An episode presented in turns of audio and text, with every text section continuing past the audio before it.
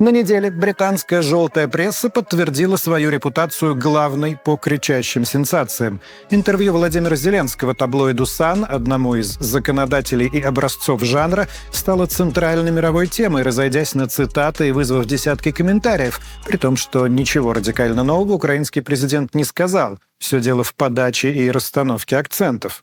Зеленский подробно изложил план России по устранению его от власти путем устройства «Майдана-3», государственного переворота, о котором президент Украины упоминал и раньше, но теперь уточнил, что запланирован «Майдан-3» еще до конца года. Такие данные, по словам Зеленского, получены от разведки Украины и ее партнеров. It meant to change the president. Maybe it's not by killing. I mean, it's, it's it's changing. They, they will use any, any instruments they have. Кто может возглавить переворот и какие лозунги могут быть выдвинуты, не сказано, но, судя по контексту, речь может идти о силах, готовых пойти на мирные переговоры с Москвой. По словам Зеленского, среди союзников Украины усиливается сомнение в том, что ВСУ смогут изгнать российские войска, но это не скажется на позиции Киева. Никаких переговоров до вывода войск. О личном настрое президента говорит и фраза, что за последнее время он пережил не менее пяти-шести покушений, и с каждым разом это становится менее страшным страшным. На вопрос таблоида, готова ли Украина в ответ организовать покушение на Путина, Зеленский ответил, это война, и Украина имеет право защищать нашу землю, что многими было трактовано как «да», на которое быстро прозвучала реакция Кремля. Дмитрий Песков сказал, что Украина уже много раз словесно покушалась на Путина, что у них ничего не получится и что цели и задачи СВО будут достигнуты. Другой заметный московский спикер Дмитрий Медведев уделил особое внимание вордингу Зеленского. Называя «Майдан-3 госпереворотом», написал Медведев, он признает, что предыдущие два Майдана тоже были госпереворотами. Напомню, именно такую трактовку Москва продвигала все эти годы. Драматизма моменту добавила символическая дата. Как раз в эти дни исполнилось 10 лет Евромайдану, который стал триггером произошедшего в 2014 в Крыму и на Донбассе. Напомню, в ходе того Майдана погибли более 100 человек. Президент Виктор Янукович лишился власти и многочисленного имущества. В истории остался его «золотой батон». А Москва объявила, что за переворотом стоят США. Одним из доказательств, чему были кадры, где Виктория Нуланд раздает протестующим печеньки Госдепа. Годы пролетели быстро. Сейчас отношения России и Украины находятся в несравнимо более худшей точке, чем 10 лет назад. Об упущенном историческом шансе на неделе заявил экс-помощник генсека ООН немецкий дипломат Михаэль фон дер Шуленбург. В статье, написанной вместе с двумя коллегами, он приводит подробности мирных переговоров, которые велись в марте 22-го. Согласно его версии, стороны были готовы подписать перемирие, по которому Украина осталась бы практически при своих. В общих чертах был якобы согласован план, по условиям которого Киев обещал не добиваться членства в НАТО и не допускать размещения иностранных военных баз, а взамен получал гарантии безопасности от нескольких стран. Россия же, в свою очередь, должна была признать территориальную целостность Украины и вывести войска на позиции 23 февраля, когда она контролировала часть Донбасса и Крым. На такие условия, согласно авторам статьи, был готов и Зеленский, но решительное «нет» прозвучало из США и Великобритании, причем возможным посланником, убедившим Киев отказаться от соглашения, был Борис Джонсон, приезжавший туда в апреле 22-го. Он, говорится в статье, проинструктировал Зеленского не идти ни на какие уступки Путину, а Вашингтон был озабочен борьбой с Москвой на волне новой холодной войны. В итоге сегодня, спустя 640 дней войны, пишут авторы, переговорные позиции Украины существенно хуже, а главное, это стоило жизни сотням тысяч людей, преимущественно молодых. Символично, кстати, что Шуленбург – потомок германского посла в Москве, работавшего во время подписания пакта Молотова-Риббентропа в 1939 и начала немецкого вторжения в 1941 против чего тот Шуленбург горячо возражал. Впоследствии он примкнул к заговору против Гитлера и был казнен. Что касается статьи его потомка, то похожая версия на неделе прозвучала и из Киева. Глава фракции «Слуга народа» Давид Арахме, возглавлявший украинскую делегацию на тех переговорах, рассказал, что главными требованиями России были нейтралитет Украины и отказ от вступления в НАТО, и что Киев не пошел на соглашение, во-первых, из-за недоверия к России, а во-вторых, да, под влиянием Бориса Джонсона.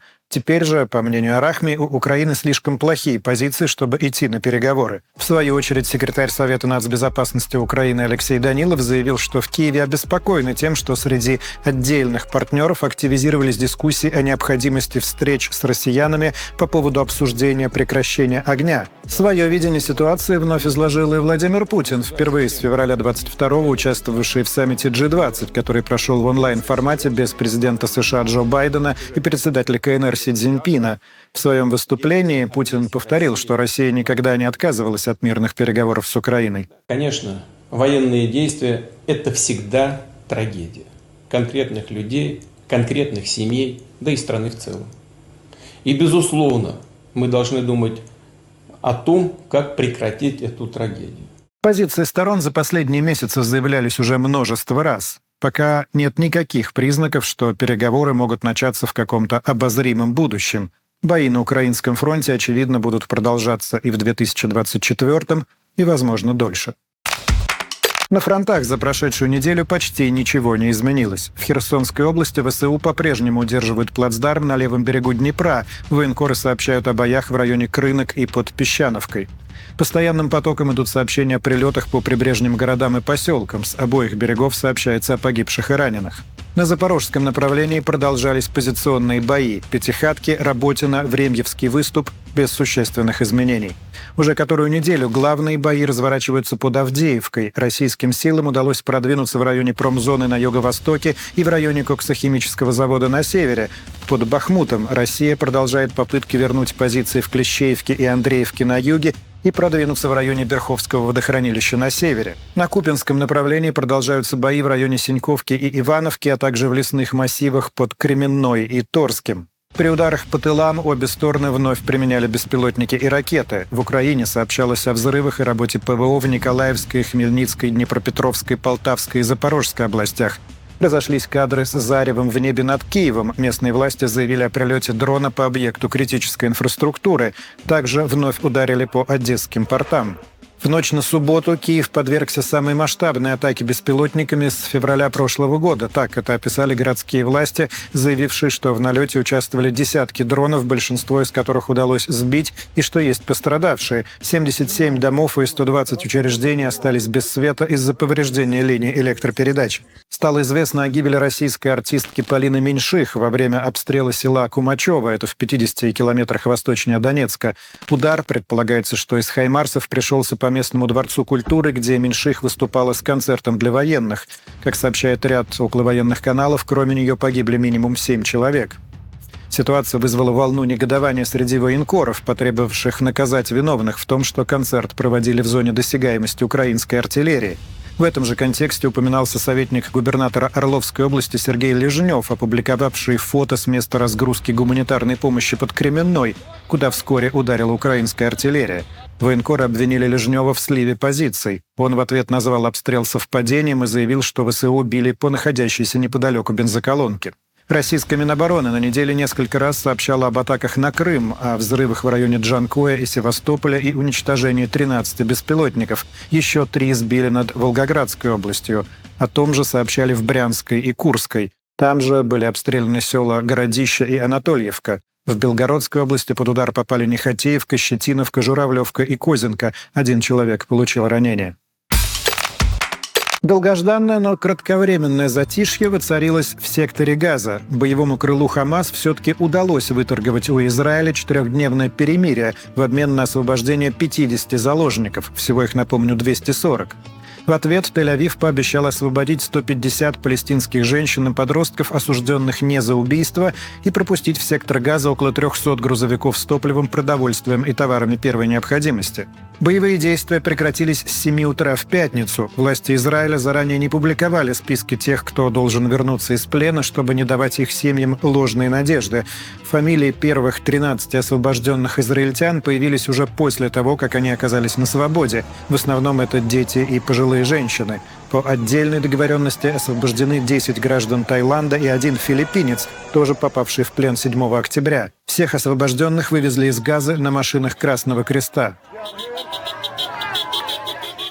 Одновременно из израильских тюрем на территорию палестинской автономии на западном берегу были переданы 39 палестинских женщин и подростков.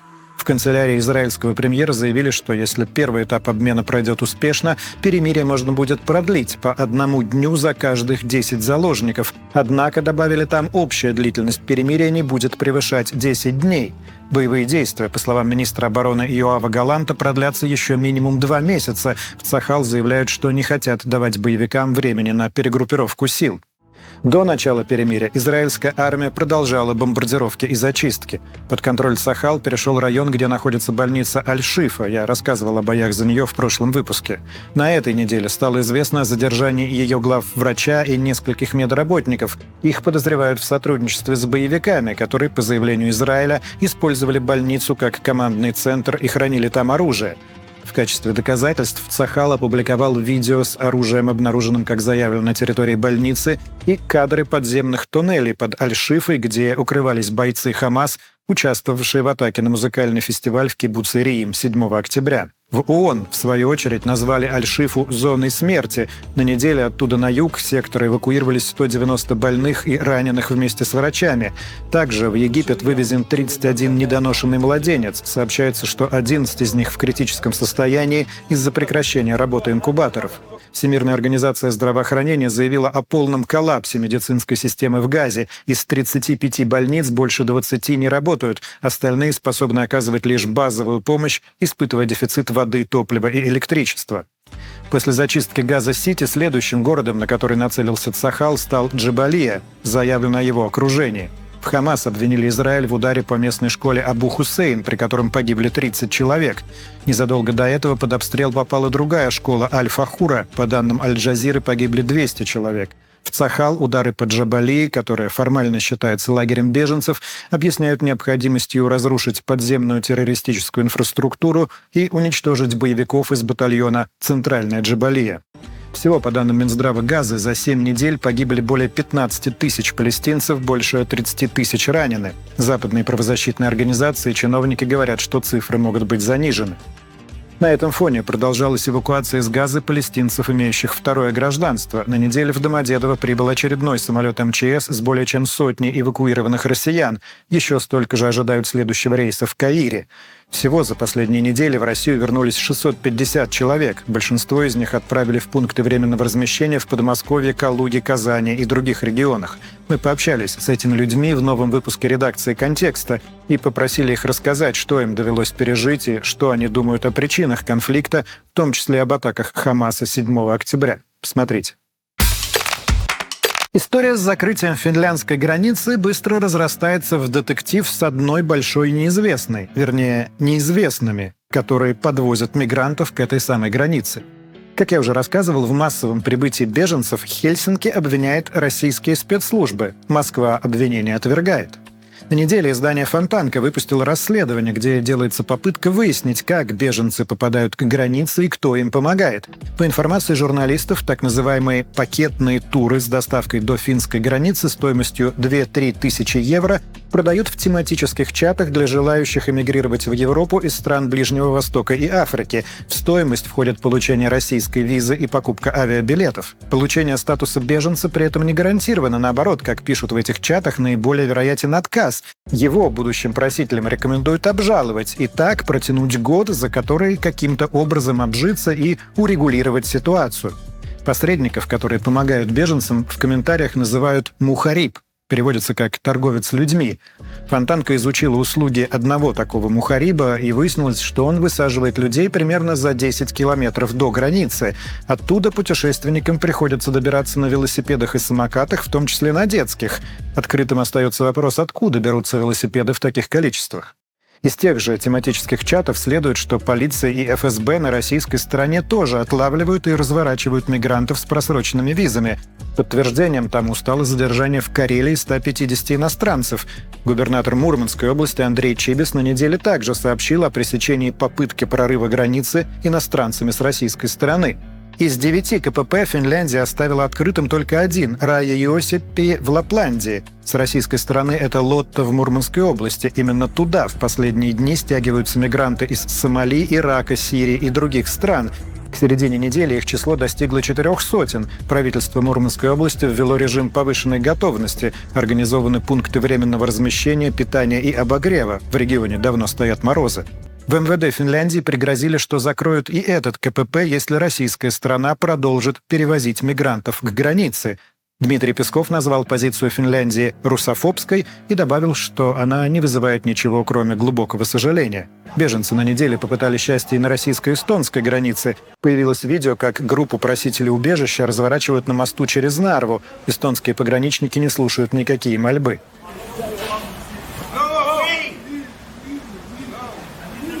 Напомню, ранее власти Эстонии и Норвегии предупредили, что в случае обострения ситуации тоже готовы полностью закрыть границу с Россией. Тема враждебного окружения звучала в Москве и в другом контексте. Глава ЦИК Элла Памфилова, рассказывая о подготовке к президентским выборам, сделала акцент на тех, кто, по ее словам, пытается им помешать. Те, я бы так сказала, подонки, которые не просто уехали, а которые сейчас, отрабатывая свои жалкие Удины копейки, да, формируют базу для того, чтобы сорвать выборы, дискредитировать выборы. Имен Памфилова не привела, и в чем именно заключается попытка дискредитации, также не уточнила. Напомню, дата проведения мартовских выборов пока не объявлена. Это должен сделать Совет Федерации в декабре. Чьи фамилии будут в бюллетенях для голосования, также неизвестно. Владимир Путин свое участие в кампании пока не подтверждал, молчат и все думские партии. Дмитрий Песков на неделе высказал свое мнение о том, каким должен быть новый президент. Таким же. Или другим, но таким же. Возвращаясь к годовщине Евромайдана, на неделе стало известно о еще одном символическом деле, которое появилось в базах российского МВД. В розыск объявлена украинская певица Джамала, она же Сусана Джамаладинова, победительница Евровидения 2016. Статья, по которой ее преследуют, не указана, телеграм-каналы утверждают, что это фейки об армии. На том Евровидении ее песню 1944, посвященную депортации крымских татар, уличали в политизированности, но Европейский вещательный союз с этим не согласился. С февраля 22-го Джамала живет в Польше. СМИ писали, что она включена в список артистов, въезд которым на территорию России запрещен на 50 лет. Само Евровидение, как известно теперь, тоже стало недружественным. На днях объявлено о планах проводить в России альтернативный конкурс «Интервидение». К участию приглашены страны БРИКС и все желающие. Название, кстати говоря, не новое. В советские времена конкурс интервидения несколько раз проводился в рамках международного фестиваля песни в польском городе Сопоте. Участвовали страны соцлагеря. В 2008-м предпринималась первая попытка его возродить. Владимир Путин высказывался тогда за проведение конкурса в рамках Шанхайской организации сотрудничества. Премьера была запланирована на 2014 но отменена из-за политической обстановки. Новая реинкарнация интервидения намечена на следующий год. Планируется, что конкурс будет ежегодным. О возможных участниках пока неизвестно. Но им, по крайней мере, не грозят санкциями, как случилось с другим альтернативным проектом – спортивными играми дружбы, запланированными в России на следующий сентябрь. Международный олимпийский комитет и Всемирное антидопинговое агентство пообещали последствия спортсменам, которые решат в них участвовать. И еще из жизни артистов. Невеселая и показательная история произошла на неделе с певцом Шарлотом. Честно сказать, до этой недели я о нем никогда не слышал, но, впрочем, я и не целевая аудитория. Ленинский райсуд Петербурга арестовал Шарлота на 13 суток за нарушение общественного порядка. Он якобы нецензурно выражался и приставал к гражданам. Не очень понятно, когда это могло произойти, поскольку задержан Шарлот был в аэропорту Пулково сразу по возвращению в Россию. Уже после административного ареста появились сообщения о начале проверки по статье о реабилитации нацизма, предполагающей до трех лет лишения свободы. Поводом стало видео, на котором Шарлот разрывает георгиевскую ленту, натянутую в форме буквы «Z». Снято оно было в Армении, куда Шарлот уехал прошлым летом и откуда опубликовал еще одно видео с сожжением российского паспорта и обращением к властям Украины о том, что он хочет попасть в Киев. Следом предсказуемо появилось заявление на Шарлотта в СК и МВД от главы Лиги безопасного интернета. Екатерина Мизулина потребовала проверить Шарлотта по статье о дискредитации армии. После этого Шарлотт по уже совершенно необъяснимой логике объявил, что возвращается в Россию записывать новый альбом и даже выложил фото обратного билета. После задержания в Пулково появилось еще одно его видео, в котором он просит прощения и говорит, что был ошибочно помешан на ложной информации. Я очень хочу переродиться и смыть позор. Покаянное видео по уже сложившейся традиции ни на что не повлияло. На следующий день стало известно, что против Шарлотты возбуждено сразу три уголовных дела. Два о реабилитации нацизма и еще об оскорблении чувств верующих одно.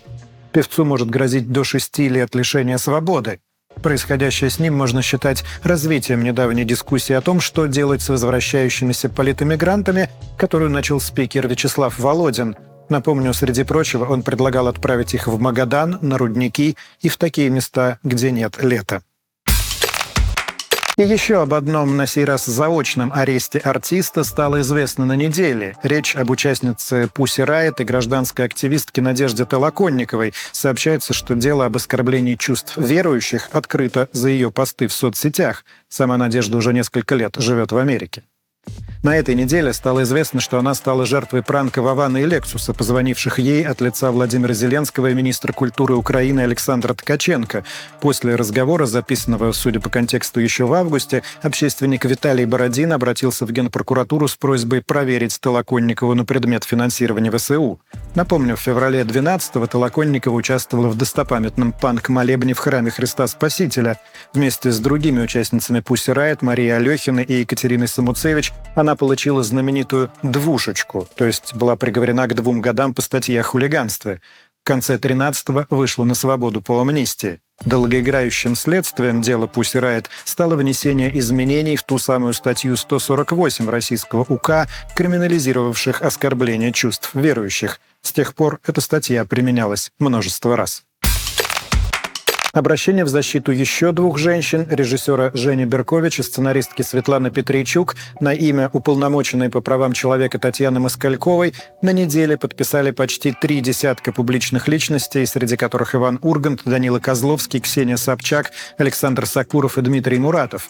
Редкий случай, когда среди подписантов и те, кто артикулированно уехал, например, Чулпан Хаматова и Дмитрий Быков, и те, кто остался работать в России, например, Евгений Миронов и Тимофей Трибунцев. Все они просили отпустить Беркович и Петричук из СИЗО, где те находятся больше полугода по обвинению в оправдании терроризма в спектакле «Финист. Ясный сокол». Причем просили, взывая к милосердию. 20 ноября умерла бабушка Жени Беркович, писательница Нина Катерли. Об ответе Москальковой публично не сообщалось, однако обращение, похоже, возымело действие. Стало известно, что в субботу Жене дали возможность присутствовать на похоронах, после того, как ее увезли, пустили проститься и всех остальных.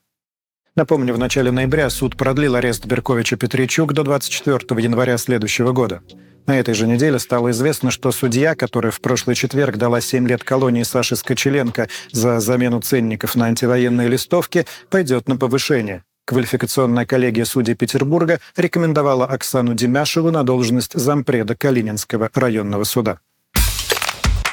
Весьма лихо закручивается политическая история в Аргентине, которая за последние полтора года стала не чужой для многих россиян. И, кстати, эта история касается России и напрямую, ведь выигравший на неделе президентские выборы Хавьер Милей высказывался против членства своей страны в БРИКС.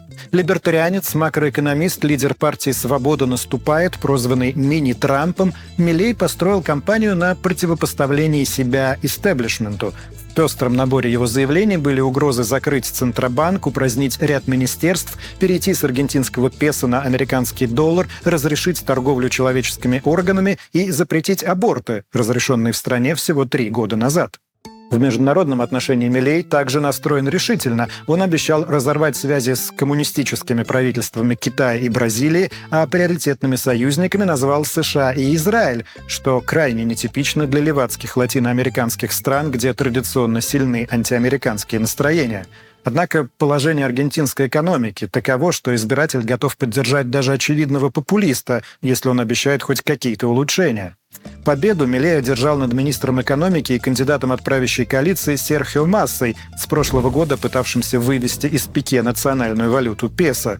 Исход схватки в целом неудивителен. Именно при действующем правительстве инфляция в Аргентине добралась до 143%, а рейтинг неодобрения президента Альберто Фернандеса почти до 80%. Как я рассказывал в прошлом году в нашем большом выпуске про Аргентину, в этой стране много десятилетий господствовал перонизм, названный в честь президента Хуана Перона, при котором государство взвалило на себя огромное число обязательств, включая даже компенсацию счетов за электричество. Частная инициатива оказалась сильно задавлена, экономика находится в постоянной рецессии, инфляция растет, а 40% населения остается за чертой бедности, получая ничтожные, но регулярные выплаты, превратившиеся в средства поддержания этой самой бедности. На обещаниях изменить статус-кво Хавьер Милей и стал фаворитом, предложив альтернативу привычным политическим силам, пиранистам из «Союза за Родину» и антипиранистам из «Вместе за перемены». Мировые лидеры, включая Владимира Путина, Джо Байдена и Дональда Трампа, уже поздравили Милея с победой, а Владимир Зеленский, как сообщается, провел с ним телефонные переговоры. Дмитрий Песков сказал, что Кремль слышал предвыборные обещания Милея касательно БРИКС, но судить будет по тем заявлениям, которые тот сделает после инаугурации. Она назначена на 10 декабря. Термоядерным обещает стать суд, который состоится в Техасе. По крайней мере, так его охарактеризовал Илон Маск, подавший иск против проекта Media Matters. Тот запустил волну публикаций о том, что Маск поддерживает антисемитские теории. Сам он назвал обвинения фальшивыми, а публикации мошенническими. Вызвавшей бурю статье речь шла об одобрительном комменте, который Маск оставил под одним из постов в сети X, в котором, среди прочего, была отсылка к теории сионистского заговора. Что важнее, проект обвинил принадлежащий Маску X в размещении рекламы Apple, IBM и других крупных брендов рядом с пронацистскими постами, и в результате несколько корпораций, включая Apple, Disney, Paramount и Sony, приостановили размещение рекламы в соцсети. В иске Маска против Media Matters сказано, что те сознательно и со злым умыслом манипулировали алгоритмами платформы для получения желаемого результата – Вообще, кажется, Маск чем дальше, тем больше становится вторым после Дональда Трампа раздражителем левой Америки, в связи с чем справа уже появились теории, что публикации вроде этой от Media Matters – часть предвыборной кампании демократов. Напомню, очередные президентские выборы в Америке запланированы на 5 ноября будущего года. Не менее громко завершился другой грандиозный скандал, сотрясший корпоративную Америку. В ней очень редко бывает, чтобы уволенный из компании гендиректор спустя несколько дней вернулся на прежнее место. Но в данном случае речь не просто о гендиректоре и не просто о компании, а о Сэме Альтмане и OpenAI, разработавшей нейросеть ChatGPT. Увольнение Альтмана по решению Совета директоров стало для всех неожиданностью, хотя бы потому, что обычно руководителей меняют, когда компания трещит по швам, а не переживает бурный рост, как OpenAI. Причины увольнения сразу раскрыты не были. В официальном заявлении сообщалось лишь, что Альтман не всегда был откровенен с Советом директоров, и это мешало ему выполнять обязанности. По информации Рейтер, перед этим Совет получил письмо от одного из сотрудников, в котором говорилось о мощном открытии, способном угрожать человечеству. Речь якобы о прорыве в создании искусственного интеллекта, который скоро начнет понимать окружающую среду прямо как человек и выполнять любые интеллектуальные задачи. Впрочем, скорее всего, дело не в страхе перед рождением Скайнета или Терминатора, а в подковерной схватке за контроль над управлением – если вы, как и я, любите сериалы типа «Мэдмен», «Офис» или «Наследники», то, конечно, знаете, что битвы между членами правления или совета директоров в мире современного бизнеса являются ближайшими аналогами шекспировских драм. Вслед за Альтманом компанию покинул другой ее сооснователь и президент Грег Брокман. Спустя несколько дней стало известно, что оба перейдут работать в Microsoft, где возглавят исследовательскую группу по искусственному интеллекту. Но после этого случилось невероятное по корпоративным нормам. Против увольнения Альтмана выступили почти все сотрудники OpenAI. Более 700 человек потребовали восстановить его в должности, пригрозив иначе уволиться и перейти вслед за ним в Microsoft, поскольку невозможно работать под руководством людей, не обладающих достаточной компетентностью, рассудительностью и заботой. Ультиматум сработал. Через пять дней компания сообщила, что Альтман и новый наблюдательный совет достигли соглашения. Также в OpenAI вернется Грег Брокман. Проигравшей же стороной оказались инициаторы несостоявшегося переворота Хелен Тоунер, Таша МакКоули и Илья Суцкевер. теперь именно им указано на дверь, по крайней мере, из совета директоров.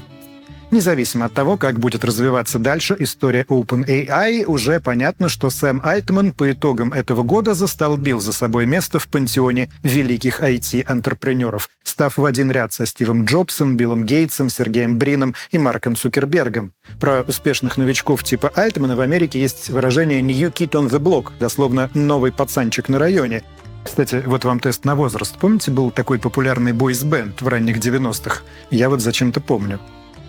На этом громкие отставки недели не закончились. Стало известно, что с поста ушел основатель и гендиректор криптобиржи Binance Чан Пен Джао. Перед этим он заключил сделку с американскими властями. Они обвиняли криптобиржу в проведении транзакций для клиентов из подсанкционных юрисдикций и в том, что другие клиенты использовали Binance для уклонения от уплаты налогов, а в руководстве компании закрывали на это глаза ради прибыли. Джао признал вину и согласился на выплату криптобиржи штрафа в размере 4 миллиарда 300 миллионов долларов. Несмотря на рекордную сумму, он легко отделался, останется не только свободным человеком, но и мажоритарным акционером Binance и сможет консультировать компанию. Кстати, в сентябре биржа объявила об уходе из России и продаже всего своего российского бизнеса. Вообще, прошедшая неделя была богата на истории для желтой прессы. Еще одну волну громких заголовков поднял суд в Испании. Певицу Шакиру обвиняли в неуплате налогов. По версии обвинения, с 2012 по 2014, живя в Барселоне с футболистом Жераром Пике, Шакира не доплатила в испанскую казну 14,5 миллионов евро.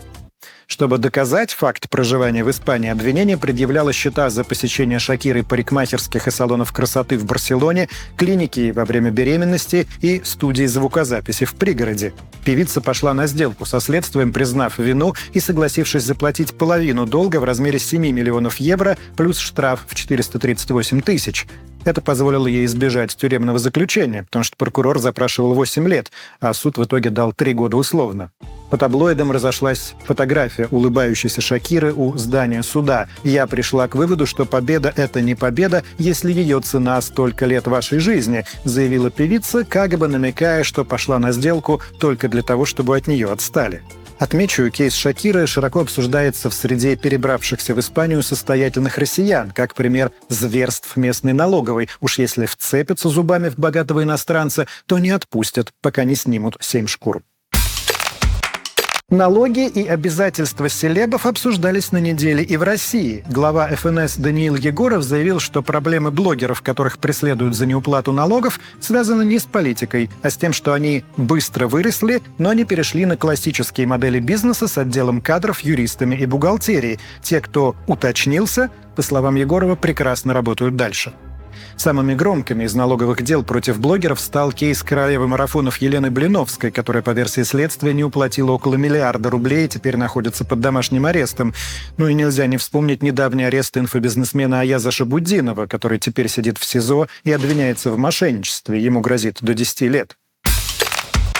Давление государства на селебов не всегда идет как по маслу. Своего рода ответным ударом можно считать иск о защите чести и достоинства, который подал к Екатерине Мизулиной Егор Крид. По данным РИА Новости, поводом могли стать высказывания главы ЛБИ, назвавшей артиста главным скамером, то есть мошенником страны, и призвавшей проверить его на предмет незаконной рекламы онлайн-казино. Любопытно, что полтора месяца назад Крит выиграл похожее дело у телеграм-канала Мэш, сообщавшим, что исполнитель попал в черный список знаменитостей, которых МВД собирается проверить на предмет неуплаты налогов. Тогда суд взыскал с Мэш 350 тысяч рублей в качестве компенсации морального вреда.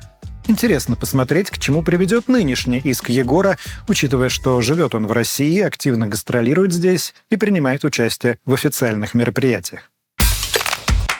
С неожиданной инициативой выступил в неделе депутат Госдумы Султан Хамзаев. Он обратился к Федеральной антимонопольной службе с просьбой проверить цены на презервативы, выявив причины их резкого подорожания. Кроме того, он возмутился, что российский рынок контрацептивов на 95% представлен иностранными марками даже при наличии программы импортозамещения.